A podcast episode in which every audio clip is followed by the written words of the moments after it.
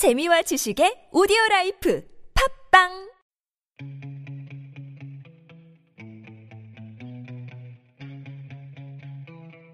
책쓰기 글쓰기 코칭 프로그램 꿈꾸는 만년필 80회 차입니다.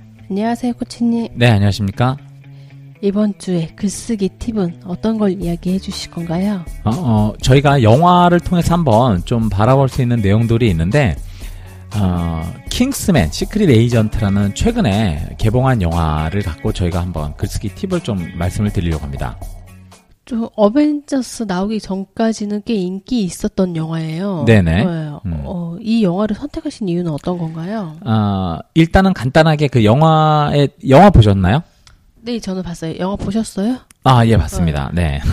맞죠? 매너가 사람을 만든다. 네, 아, 네. 거기서 많이 나오는 네. 말이죠. 네. 어, 이, 그, 매튜본이라는 감독이, 어, 제작한 감독인데, 이 사람이 아주 그, 어, 판타스틱이나 뭐, 엑스맨, 어, 시리즈로 이제 액션 영화 쪽을 이제 잘 만드는 어떤 감독으로도 상당히 그, 유명해요. 네. 여기에서 우리가 많이 그, 의미가 있는 내용들이 뭐냐면, 사실 간단히 한 줄로 얘기하면 이제 안 보신 분들을 위해서 그냥 한 줄짜리, 이건 스파이 영화입니다. 네. 그죠? 어, 스파이 영화. 스파이 어. 영화죠. 그럼 스파이 영화 뭐냐? 그럼 007 시리즈 우리가 많이 떠올리잖아요. 음. 어떤 요원이 훈련을 받아요. 네. 그리고 비밀 무기를 사용해서 음, 악의 무리를 퇴치합니다. 그렇죠. 아유 간단해. 어. 어, 뭐, 뭐 줄거리라고 할 것도 없죠. 네. 그런데 왜 우리가, 어, 이 내용들을 지금 그 우리나라 누적 관객 기준으로 해서 한 600만 명이 지금 현재 이 영화를 네. 봤는데 이 영화는 청소년 관람 불가 영화입니다. 어, 근데도 600만 명이에요? 그렇죠. 어. 예. 그러니까 청소년들이 보기엔 상당히 그 자극적이고 폭력적인 네. 장면들이 많이 나오거든요. 네. 그런데 이 영화를 음. 그렇게 많은 사람들이 보면서 어 여기에 그 음. 이런 뭐라고 해야 되나 저 입소문 네. 같은 것들을 낸 것들에 대한 그 이유가 뭘까라는 것들을 한번 어, 볼 수 있는 거죠. 네. 어떤 이유인가요? 어, 뭐냐면 아까 말한 그 내용들이 기존의 일관적인 그, 그 어떤 장르를 따른다고 한다면 이 내용들은 그 우리가 말, 말하고자 하는 상식들, 그러니까 네. 예상들을 상당히 많이 아, 깨버립니다. 어, 어떤, 보통의 스파이 영화는 어떤 것들이 있어요? 그러니까 보통의 스파이 영화는 주인공이 어, 아주 그 뭐랄까 오뚜기처럼 열심히 그렇죠. 일어나죠. 네. 모든 네. 그렇죠. 어. 모든 어려움들을 다 극복하죠. 음. 네. 그런데 여기서 그 본다라고 하면 이 사람 아마 그 일단 그 상상도 사실은 어, 깨질 수가 있는 거죠. 네. 네, 네.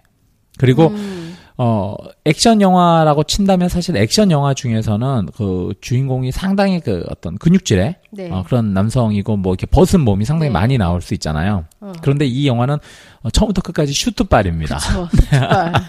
슈트를 빼고 어, 이 주인공을 얘기할 수가 없어요. 아, 음. 그것도 맞춤, 맞춤이어야 해요, 꼭. 네, 그렇죠. 네. 네. 맞춤. 그리고 어 주인공은 굉장히 정의롭고 사람들을 해치지 않고 약자를 항상 보호하는 역할로 음. 나오는데 그렇지 않을 수도 있다는 거죠.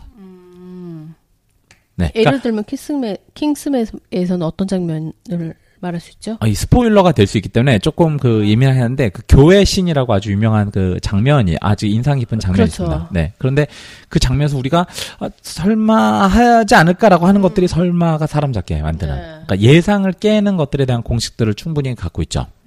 그러니까 아까 제가 얘기 드렸던 어, 주인공이라면 굉장히 그 근육질의 뭐, 뭐 이런 사람일 거나 근데 그렇지 않고 슈트를 입고 어, 옥스퍼드 구두를 신고 어. 그리고 우산을 들고 네. 어, 어, 그냥 이제 좀 고급스러운 맥주도 어. 기네스를 마시고 네. 이제 이런 어떤 과정에서 어 정말 저런 그 길거리를 돌아다니는 점잖은 네. 신사 같은 모습들의 그 예상을 깨는 어떤 그런 음. 모습들을 우리가 가질 수 있고 그리고 마치 주인공들은 약자를 보호하기만 할 것 같은데 그렇지 않을 내용 수- 네. 속의 내용들도 있고 네 그러니까 여러 가지 그 속의 내용들이 이제 그 예상을 깨는 네. 그러니까 그냥 단순히 스파이 영화다 악당을 물리친다라는 그 속에서 수많은 비트는 음. 어떤 장면들을 만들어 내므로써 그리고 그 독자들한테 재미를 네. 주게 만드는 거죠.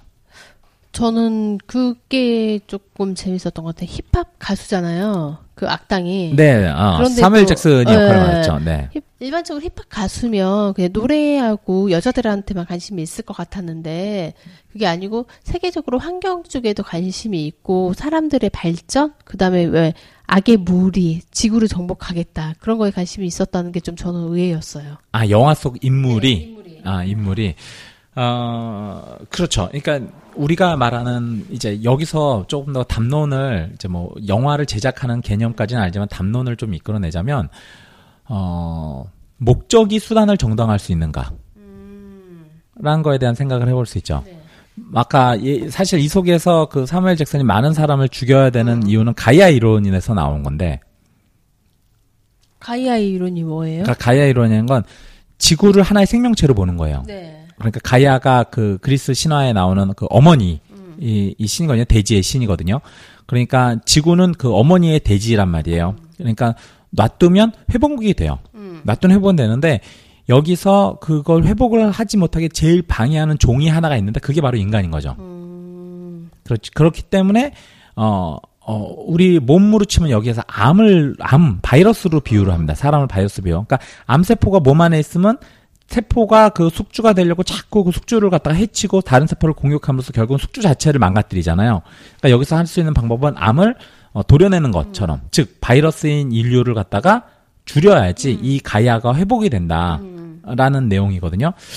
이제 저 개인적으로 바라본다면 저는 가야 이론에 사실은 동감을 해요. 그러니까 만약에 제가 예전에 읽은 책 중에 지구상의 인류가 사라진다면이라는 책이 있어요. 그러니까 그럴 경우에 어 지, 인류가 만들어 놓은 어떤 건물, 발전기, 뭐 뭐 예를 들어 자동차, 도로 이런 건 어떻게 변할까 라고 할 때 자연은 놀라운 속도로 이 인류가 만들어내는 걸 없애버리기 시작합니다. 실제로 어 풀이 자라고 뭐 비가 내리고 나무가 이렇게 커가면서 빠르게 그 사람이 만들어낸 흔적들을 없애버려요. 그거는 맞아요. 그런데 어 그렇게 지구가 희생을 당한다고 해서 만약에 그 사람을 죽인다면 그것이 수단인데 사람을 죽이는 방법이 수단인데 과연 그것이 정당화될 수 있느냐라는 차원의 철학적 고찰이 필요하다라는 거죠. 그러니까 죽이 정말 가야 이론처럼 정말 인간이 지구를 파괴하고 말 지금 망가뜨리는 거에 대해서는 동의합니다. 저도 동의하고 그리고 지금 그 속도가 빨라지고 있었다라는 것, 저희 세대에 빨라지고 있었다는 것도 동의하고 지금 이렇게 가고자 하면 대단히 위험한 것도 동의합니다. 그렇기 때문에 만약에 동의하지 않는 사람까지 죽는다면 그것이 과연 올바른 것인가? 거기에 대해서 가장 많은 어떤 죄악을 저질렀던 사람들이 더 많은 어떤 페널티를 물면서 그렇지 않은 방향으로 틀고 나가야 되는 게 맞지 않는가라는 아까 말하는 그 수단적인 측면에서는 다른 관점을 생각할 수 있는 거죠. 근데 사무엘 잭슨의 철학이 문제였던 그 철학을 실천하는 방법들이 대단히 그 영화 속에서는 과격한 물론 이제 영화니까 악당이니까 더 어, 과격한 설정들을 해야 되지만 어, 그런 모습들을 보면서 사실은 우리가 뭐 자본주의적 모습을 볼 수 있는 거죠. 자본주의 있는 사람들은 예를 들어 뭐 공장에다가 매연을 이렇게 뿜어내고 뭐 나무를 함부로 베고 그러면서 사실은 뭐 수조 원의 돈을 벌면서 환경 보호금 이런 거 내야 됩니다라고 하면서 뭐 자선금처럼 막 20억 내고 30억 내고 이런단 말이에요. 그러면 우리가 말할 때는 다른 사람을 죽도록 패놓고서 야 너 안 됐다 이거 하나 먹어라 하면서 껌 하나 주는 거하고 사실 비슷한 느낌이거든요. 그런데 그 책임들을 옆에서 뜯어말리던 사람들이 철창에 가야 된다. 이건 굉장히 어, 우리가 생각할 때 합리적인 철학 방식은 아니라는 거죠. 그런 모순들을 사실은 같이 또 어, 이야기를 좀 해볼 수 있죠. 네. 킹스맨에 대해서 더 하실 말씀 있으신가요? 어, 이 안에는 뭐 여러 가지 뭐 사실 액션이 굉장히 그 잔인 잔인하고 어, 내용도 그렇지만 어, 상당히 신선한 카메라 워크하고 그리고 우리가 아, 이럴 것이다라고 하는 그 내용들의 그 중간중간 내용들을 상당히 많이 좀 비틀면서 그리고 좀 사회적인 어떤 풍자를 갖고 가면서 어, 이용을 갖다가 우리가 볼 수가 있습니다. 그래서 그 주제 의식을 갖고 어, 아까 말한 그, 그 계급제에 대한 어떤 모순도 있거든요. 주인공은 굉장히 그 슬럼가에서 자라면서 그 속에서 굉장히 그 고위 계층의 그 영국 자녀들하고 같이 경쟁을 한단 말이에요. 그러면서 어 정말 그 그런 계급에 대한 내용들, 뭐 사회에 대한 내용들, 그리고 환경에 대한 내용들, 그걸 이루고자 하는 어떤 순화대한 모습들 이런 것들을 어, 녹여내면서 그렇다 액션도 떨어지지 않는 그런 수작들을 어, 만들었습니다. 지금까지 책 쓰기 글쓰기 코칭 프로그램 꿈꾸는 만년필 신혜정이었습니다. 네, 양정훈이었습니다.